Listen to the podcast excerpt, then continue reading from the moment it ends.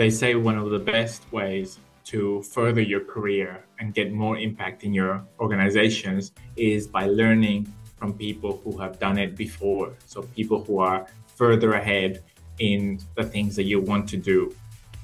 For that, we at Data Futurology put together conferences to bring people together to have the conversations that matter to you with key leaders from around the country.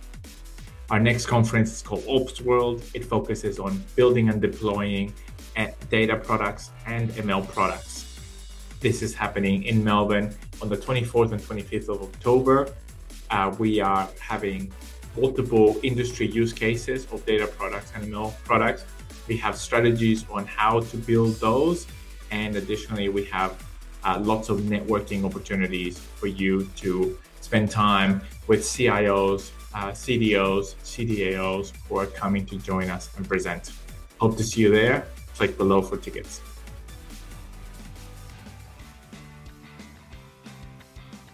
I'd like to say a big thank you to our sponsors, Talent Insights.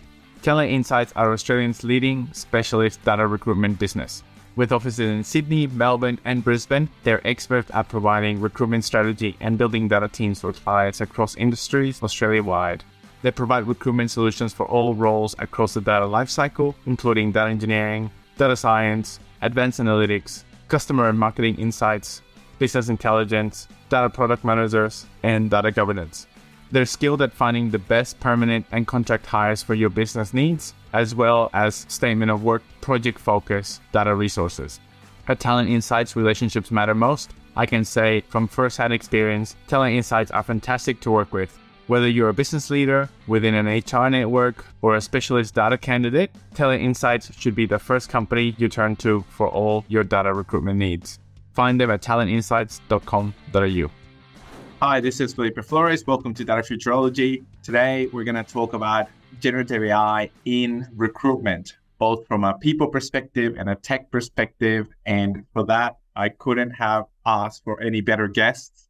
Uh, I've got Grant Wright. Uh, he is the PM of Marketplace and AI products at Seek. Great to see you, Grant. Good to and, see you, Felipe. Mate, too good. Thanks for making the time. And I've got James Jimmy Eichhorn. He's the principal consultant for data engineering, machine learning, um, data science at Talent Insights Group. Jimmy, thanks for making the time. How are you going? Good, thank you. Thanks for having me along. Uh, thank you both. So I'll ask you both to um, give us a, a, quick intro, and then we can jump into uh, Gen AI in recruitment. Uh, Jimmy, do you want to go first? Yeah, sure. Uh, so I work for a business called Talent Insights. Um, we're in Sydney and Victoria. We specialize in recruiting and data and analytics. So my area of expertise, as, as you mentioned, is data engineering, data, uh, technical data science roles, and and machine learning. Yeah, nice, nice. That you were saying that there's been uh, a lot of interest in the MLOps space uh, recently in the data engineering. Is that the the areas that you're seeing uh, um, have a, a, lot of interest and a lot of demand from the market? Definitely, yeah. There's still a really big uh, requirement to find people that have experience of you know productionalizing models and and having that really strong engineering skill set. So that's probably been a, a, big focus in Victoria for the last uh, last 12 months or so. Yeah, I love it. And uh, with Data Futurology, we have uh, our MLO, our, our Ops World now, Ops World conference coming up in Melbourne uh, at the end of October, so October 24th, 25th and it's focused on data products and ML products. Um, so it um, aligns well with with uh, where the market's at. Um, and Grant, from your side, mate, um, give us a, a bit of an intro. Yeah, so I'm lucky to head up AI products and analytics at Seek. So Seek's a global employment marketplace. Many in Australia and New Zealand will be familiar with that brand as the leading place to find a job uh, in Australia and New Zealand. But some may not be aware of our presence in Asia Pacific and the Americas. So through the hmm. uh, JobStreet, JobsDB, OCC, and Catho brands, uh, we've also got leading positions right across Asia Pacific, uh, Mexico, and Brazil. So my team's job is to use data and AI to make it easier to find the best job and the best talent uh, on Seek uh, globally. Globally, that's amazing. Yeah, and um, the the acquisitions that Seek has done over over the years and um, overseas, just I've given you guys such broad, um, you know, data sets and uh, information and where you can apply your AI magic uh, to help people find the best the best jobs. Uh, so that's amazing, mate. Um, so as a continuation of that, I might ask you, how long has Seek uh, been using AI in production? Uh, what is uh, an overview of the journey so far? Um, has what does that look like? Yeah, so Seek's been using AI. I've been in Seek about seven years. Seek's probably been using AI in anger in the marketplace for about 10. Um, so we started with a pretty small team building recommendations algorithms and a few prediction models. Um, I, I joined the team about six years ago with the goal of kind of making a global team to do things once globally. So we've been on a pretty strong growth trajectory there. We started uh, with a couple of people. We grew to a data science team of about 20. Um, now we're in the hundreds with data scientists, product managers, engineers, uh, and platform teams. So, uh, building about 75 services across 25 countries, uh, include if you include all our services, in about five languages. So it's been quite a journey. Right, that is incredible. Yeah, so many different uh, areas of, of application. Um, so what what are some of the examples uh, that you can share about AI products um, in Seek? Yeah, we use AI almost behind everything you use on the Seek website. So everything from helping you predict your search query through autocomplete, right through to personalized recommendations being pushed to your mobile. Um, things that people wouldn't necessarily see, see day to day as a candidate searching the site. So also recommending candidates through your Seek profile to hirers when they post a job ad, um, understanding and extracting skills and trying to understand career paths so we can open up new opportunities and explain those to candidates and hirers. Um, and also pricing and performance management of our products to make sure we're allowing hirers to get the performance they need, but also making sure we're always putting the most relevant thing in front of the candidate. Right, that's brilliant. And um, how does your your team? Um, what's the organization? I guess the structure of the team, and how do you uh, operate to get uh, the maximum business impact? Yeah, that's something we think a lot. So I'm not a data scientist. My background is kind of strategy and operations with an analytics bent. Um, and the reason I think that role, my role exists is because organizing highly capable technical teams around customer problems and giving them co- the context to go and solve it's just so critical for what yeah. we do. Um, so we organize, we have platform teams which do support and excellence. So things like experimentation and data engineering to provide support to all our teams. Um, and then we organize into kind of customer domain teams, which focus around a customer problem like search, for example, um, job search. Uh, and those teams have AI product, data science, and engineering in them. So they're a cross functional team with slightly messy boundaries because we think the innovation happens between those three things. Um, and then we have pretty clear, we push pretty hard on having a clear product ambition and understanding what the what the real customer problem is we're trying to solve and a, a theory on how data and AI can unlock a constraint and make that dramatically better. And that's what the team chase. And then they have a fair bit of freedom to then come up with OKRs uh, underneath that that align to that goal uh, and tell us how they're going to solve the problem. That's awesome. That is great. Um, and then jumping uh, more into the um, LLMs and, and Gen AI topic. Um, first, from a from a Seek perspective, have you guys been um, looking at that space um, before the hype or or after ChatGPT came up? What what what are you? What has been your um, development in that area? Yeah, it's a great question. Obviously, what a what a time to be alive um, in this space, and particularly jobs are so unstructured and unbounded and complex. Um, humans can't often uh, articulate what they want and, and, agree on what good looks like. So, unstructured text has always been a big challenge for us, and so we have invested in what we thought were LLMs at the time. Um, so we did a lot of work two, three years ago around BERT models and fine tuning BERT models. So we have a Gilberto model, as we call it, which is fine tuned to our space. Um, so we've been working with what I would now call language models, rather than large language models, for quite a few years now, um, building things like models to predict how likely you are to be shortlisted based on your CV and profile in a particular job. Um, so we've been investing in the space. We actually carved out quite a bit of budget to invest in fine tuning BERT models and similar models a few years ago. Um, so I think we were certainly in the space and understanding large language models before you know ChatGPT launched and all the hype really kicked off. Um, but then from there, it's yeah, everything's changed again. So man, so much, so much, and across across everything. Um, so, uh, Jimmy, I'll, I'll pass it to you in terms of how how are you seeing the uh, the adoption of Gen AI from a market from the market perspective in terms of both uh, conversations that you're having, what companies are looking for uh, or thinking about discussing, because uh, I think that there's a, a fair bit of of um, you know brainstorming around this in terms of how to use it, and then we can jump into the the recruitment applications. But first, from the market perspective, how are you seeing uh, generative AI?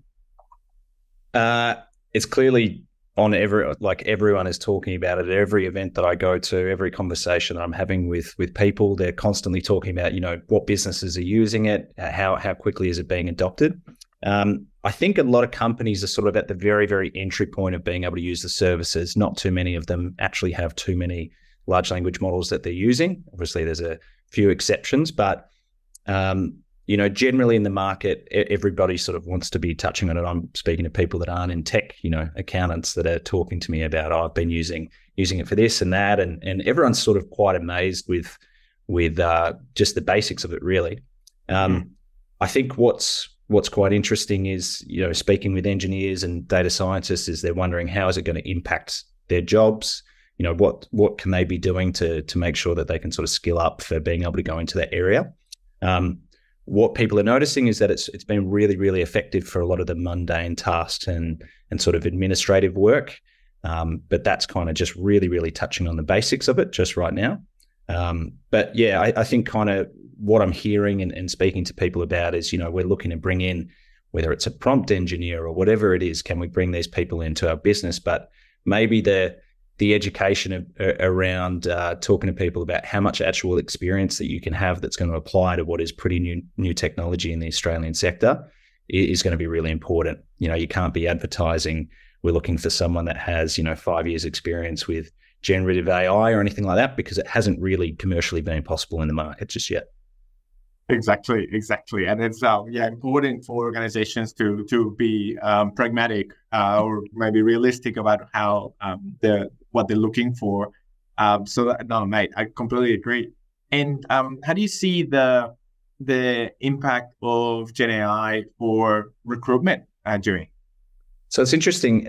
I speak to people and they're using gener- generative AI for writing advertisements the amount of people that are using it to to put together their CV, um, to apply for you know X amount of jobs, and sort of spamming the market with with those kind of somewhat um, somewhat very uh, formulated CVs. But I think probably the importance in in the the people and the human element has never been as in, as critical as it is now. Um, I think from a from a recruiter's perspective, you know, moving away from transactional recruiting, understanding the people that we're meeting with, you know, the, the skills that they have that are going to be able to apply for for particular jobs are obviously on a piece of paper are really important but you know doing your due, due diligence getting to understand you know various businesses that people have been in and, and how that's going to apply for whatever environments they're looking for that's not something um, that I've seen yet that that can be figured out by um, Gen AI.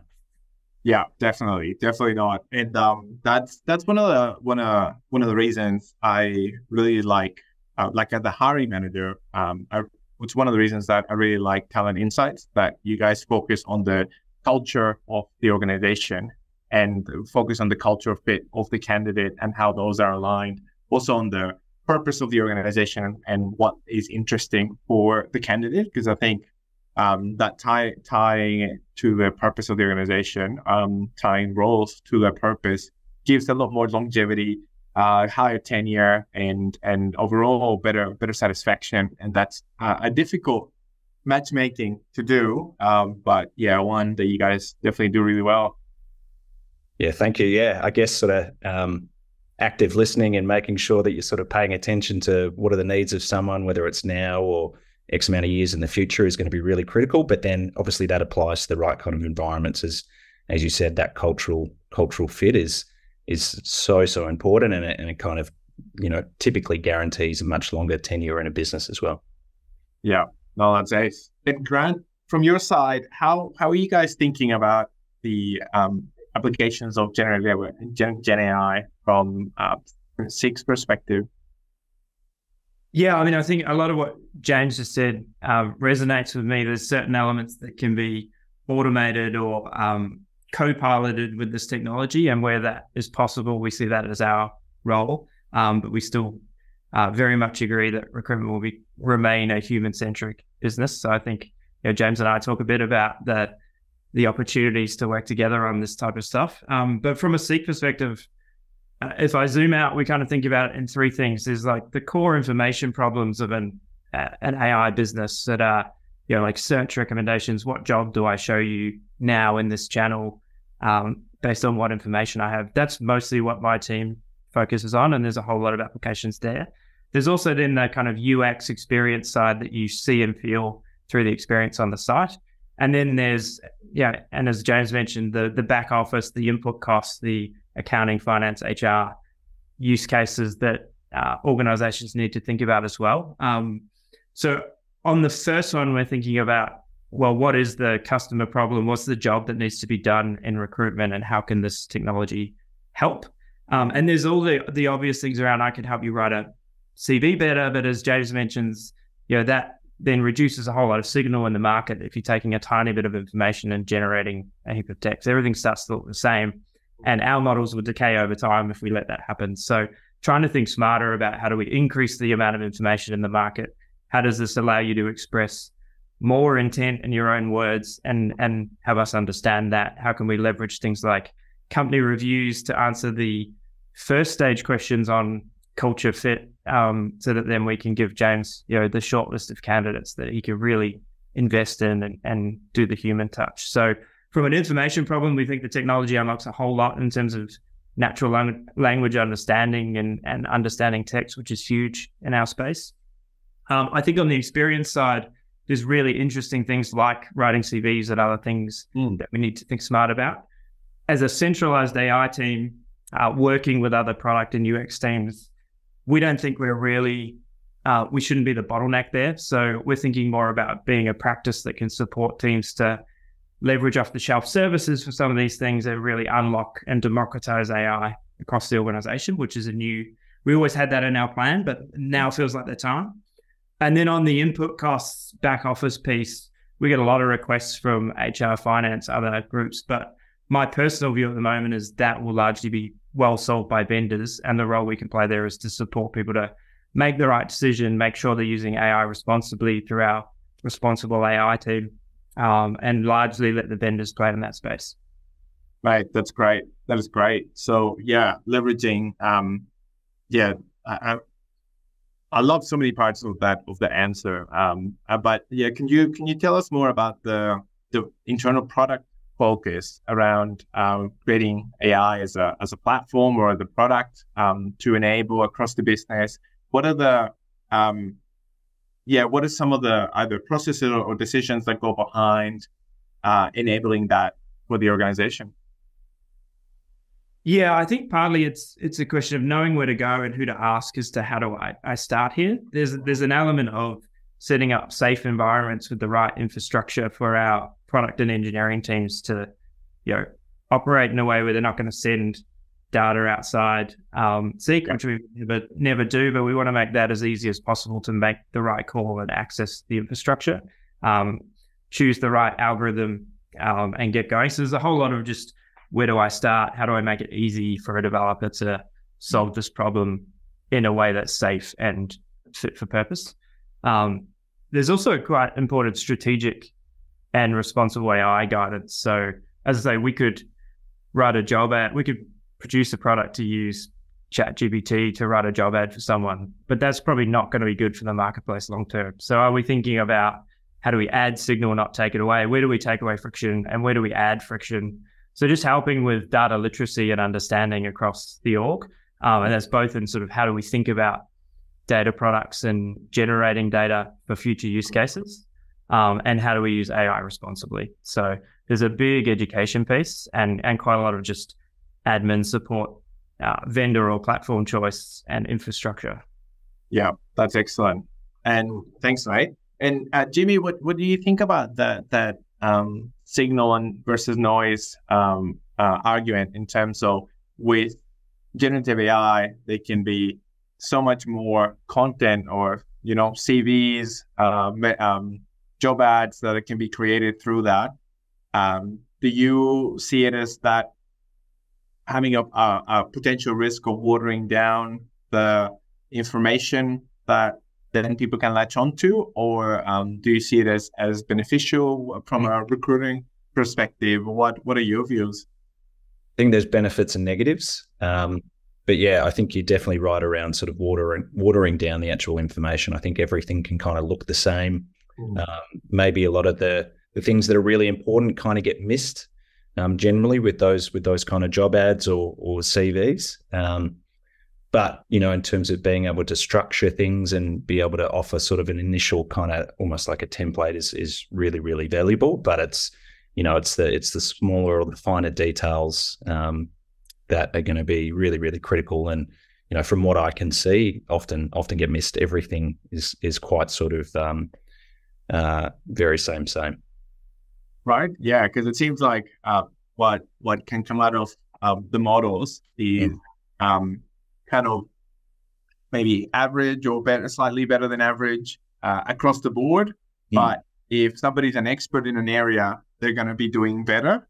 Yeah. Uh, so in like in our case, we would have technical expertise, but maybe not writing expertise, but blending the two so it's not uh, blending the two, I think, is a key. So it's not the only the outputs from the models that are being shared um, or submitted, mm-hmm. because then um, you are watering it down and having kind of like a, I don't know, like a, a, a B grade a level um, um, is what you're putting out to the world. Well, you can do a little better with your knowledge, but I can understand that from a writing perspective, you can get a huge boost by leveraging the, the technology. So yeah, I don't know. What do you guys think? I think there's there's kind of like working better together. It's super interesting, right? It's a little bit like um because I look at when when I first look at this, I used to recruit for management consulting, and the cover letter was a really great signal, right? Can someone mm-hmm. write a clear, concise um, cover letter? That's kind of a solved problem now. And you look at that on first principles and say, oh, that's a, a signal in the market that's gone. Um, but it's a little bit like the education debate. Um, if what you're testing for is now a solved problem with this technology? Are you really testing for the right thing? And is that a skill that's required anymore? So I think that's an interesting kind of behavioral acceptance piece that we'll have to go through um, and like in multiple sectors. And some of it may be generational. Like we talked about the other day, self-driving cars. And we, we look at a self-driving car and think, um, I would never let that take that control. Whereas our kids would probably look at it and think, there's no way I would touch anything here. It could kill me. Um, so I think some of these behavioral trends, not just technology sharing trends, will be really interesting. And the other one in this space, I think, is trust. So mm. we're using Gen AI. Um, I think it's super powerful in summarization, and um, there's also risks there. But when you're generating content, um, content, how do you build trust? Yeah, yeah, because there's um, yeah multiple multiple issues there around um, you know hallucinations, uh, reliability, trustworthiness. Um, that um, in in there's there's been a lot of discussions of different approaches and architectures on how to be able to limit that or, or improve uh, upon that. Um, and particularly as companies want to use um, Gen AI within their products, using their internal data. Um, so some of the some of the approaches that, that I've seen is people using uh, vector databases to uh, consolidate their uh, embeddings of their documents, and then they're feeding that through GenAI when there's a related question, and providing information only from the documents that is that is going in to Gen AI with the question um, to kind of like try to limit the um, the amount of information that GenAI can draw upon for for its answers.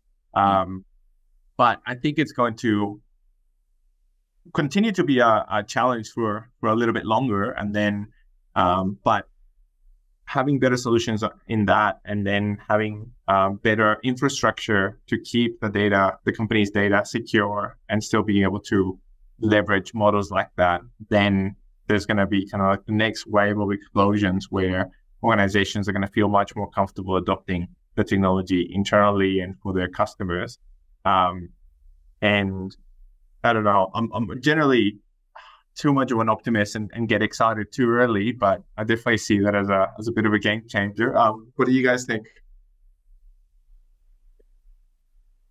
Yeah, I think um, you're in good company in the optimist phase. I think it's um like, and the the encouraging thing is the the improvements we're seeing around some of these risks as new models come out. Um, and we can we can talk about the challenge of keeping pace with um, just what's happening in the model space. But a lot of the improvements are actually around some of these risks, which is really encouraging. And one of the one of the challenges with vector recall, which we think is really interesting um, opportunity, and it has a lot of architectural implications, but you can always return something, right? Um, whereas more traditional information retrieval um, tends to have a cap.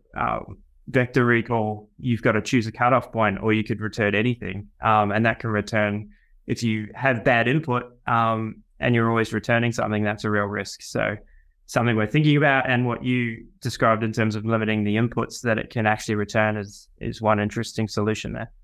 Yeah, yeah I uh, share your optimism. I think these problems will get solved, and I think, like anything with new technology, risks emerge, um, and then you know, we use the technology to solve those risks and everyone's better off. So I think now's the time to keep pushing, not to not to back off. I love it. So true. So true. Um, and uh, uh I was thinking we can dive a little bit into the educational piece that's required around Gen AI and the and the adoption. Um, uh, maybe I'll I'll ask you, Jimmy, first in terms of what what do you see people are um, how your discussions in the market, how are people thinking about it and approaching the um, educating the either business stakeholders or the enterprise around uh, Gen AI uses and risks? Uh, what type of discussions do you are you hearing from uh, from the market? Um, I think is what Grant had mentioned earlier around sort of literacy and understanding the um, the risks and the benefits is is super important. I think so many businesses are just kind of touching on it right now. Everyone wants to be implementing it. Um, not a heap of companies are necessarily got a lot of control over people using gen- generative AI across you know various various teams. Um, so that's probably something that everyone's kind of talking about is what can we be doing to make sure that everything is going to sort of fit under the one sort of security um, banner that we have, and and how can we make sure that everyone is kind of uh, using it appropriately. Mm. Um, and then you know touching on things like bias and so forth as well. That's it's definitely a hot topic, but um, not everyone kind of has has the answer just yet. Yeah, exactly. Especially when it comes to the yeah generative AI, it's it's such a tough such a tough question, such a tough um, problem space. Mm. Um, yeah, Grant, from your perspective, how are you guys thinking about the the education behind the or to support the adoption yeah, it's really interesting and it differs by audience, right? So if you go back to peak chat GPT height in sort of Jan Feb, um, what I found, and I don't know if it resonates with others listening, but um, a lot of executive stakeholders and people around the business were exploring chat GPT and got really excited about what it could produce. And a lot of the data scientists were like, oh, this is like. This technology's been around for years. Uh, this is just normies catching up because now we've got a they've got an interface and they can understand it. Um, and I found myself doing that classic kind of leader lean against the weight in the canoe, where you're like trying to educate the execs and business stakeholders that nothing's as good or as bad as it seems, and we need to think about this methodically, while trying to kind of encourage our internal teams to really spin up some innovation groups and test this out because it did look really interesting. Mm-hmm. Um, and then on the the risks challenge, you've got this, you know, what is a complex space to help people understand ethical risks and use cases and trade offs, and um, that was hard enough in a data science team. Now you've got to educate the whole organization, and mm-hmm. I actually worry more about when you're not on the front foot with this. Um, yes, there's an opportunity you can cause some harm early on, and you've definitely got to keep an eye on that. But actually, the bigger long term risk is people see the risks, they don't fully understand them. And so they lock you down and you don't, you never unlock the impact of it. So if you can't get on the front foot as some of these risks start to emerge and some of the technology isn't paying off in the short term as much as people thought it would, if you don't have a clear strategy as to how you're going to deliver long term value and how you're going to manage risk, I think we'll start to see um, organizations kind of clamping down a bit in response to that risk. And so now's the time to get your investment case right and tell the story for the long term because we probably will see a bit of a dip in productivity and delivery once the quick wins are over, um, and also how you're going to manage risk as some of this emerges. Right. So true. So true. Yeah. I think um, it is it is the the time to set up some good foundations so you can leverage it as an organization um, instead of having the yeah kind of like the walls come down um, and and for it to go in the vault essentially um, Gen AI perspective. And um, I'll ask you I'll ask you both and maybe I'll ask you Grant first. Where where do you looking into the future? If we think about say five years, what what would you like to see come out um, in your space as a result of of generative AI? Oh, that's it's such a such a rough question, for Felipe. But um, oh, in our space, if you talk about Seek specifically, uh, I feel like jobs is the more you get into jobs, the more complex and hard and unbounded you, you realize it is, which is what makes it such a fascinating space to work in, particularly in data. Um, but traditionally, they've been like job search is still quite anchored on the role title uh, and mm. experience, as we talked about before, which in a fast changing world and even just for people's careers is not great. And it's also been pretty one way set and forget. So I write my CV, I give you a job search query, and then I let that's all that's all I tell you. Um, you know, when James is dealing with someone, he'll have a much more two way ongoing conversation. He'll probably float in some candidates to see what resonates. So I think getting um, from an online digital perspective, getting much more two way communication and rich context and trying to go beyond the role title to unlock skills and capabilities and culture to find the right fit. Um, that's really exciting because that unlocks career paths that don't really exist today. And so, a tangible example of that at Seek, we hire a lot of product managers from management consulting backgrounds, right? And we find they transition really well.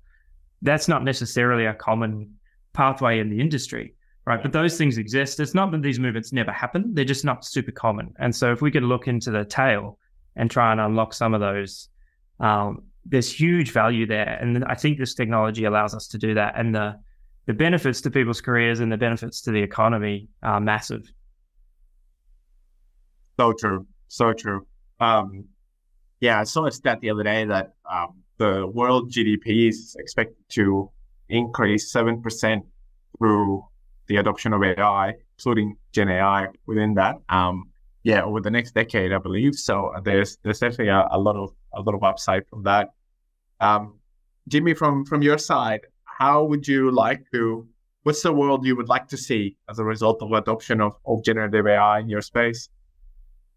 Uh, the world that I would like to see from a recruitment perspective is, as I mentioned earlier, sort of um, as it is now and kind of going forward, making a lot of the mundane tasks quite sort of automated. But aside from that, um, I, I, I don't know how it's going to impact things around what I spoke about with um, the people or the human element going forward. But being able to sort of assist in terms of, um, you know, helping people learn, you know, create new jobs, that kind of stuff is is going to be awesome from what's going to come from it. Um, you know, as as Grant mentioned, you know, new career pathways, all sorts of opportunities that way.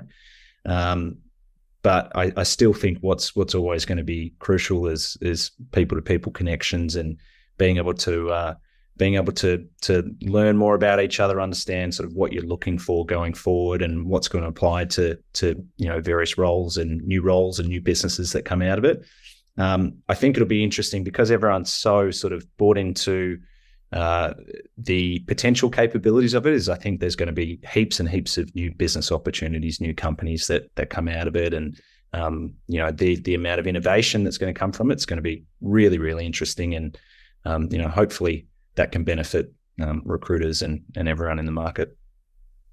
Yeah, yeah, I agree. Yeah, I'm I'm also really excited about how accessible Gen AI makes kind of all of tech or a lot more of tech um, that um, it, it, gives kind of gives them the power for English to become a programming language in a way that like people can interact with it, and if they wanted to uh, write some Python, for example, like you can you've got a, a translator from English to Python, and you know you can start to run things and um, and debug and etc. So I think it, it does yeah a really great job in making more of technology more accessible, which is something that as organizations. I think we need to do to be able to unlock uh, more innovation and more value across the business. That we we're moving from a world where we had a few people with the skills in AI to having now hopefully lots of people that have some skills uh, and and accessibility to to that.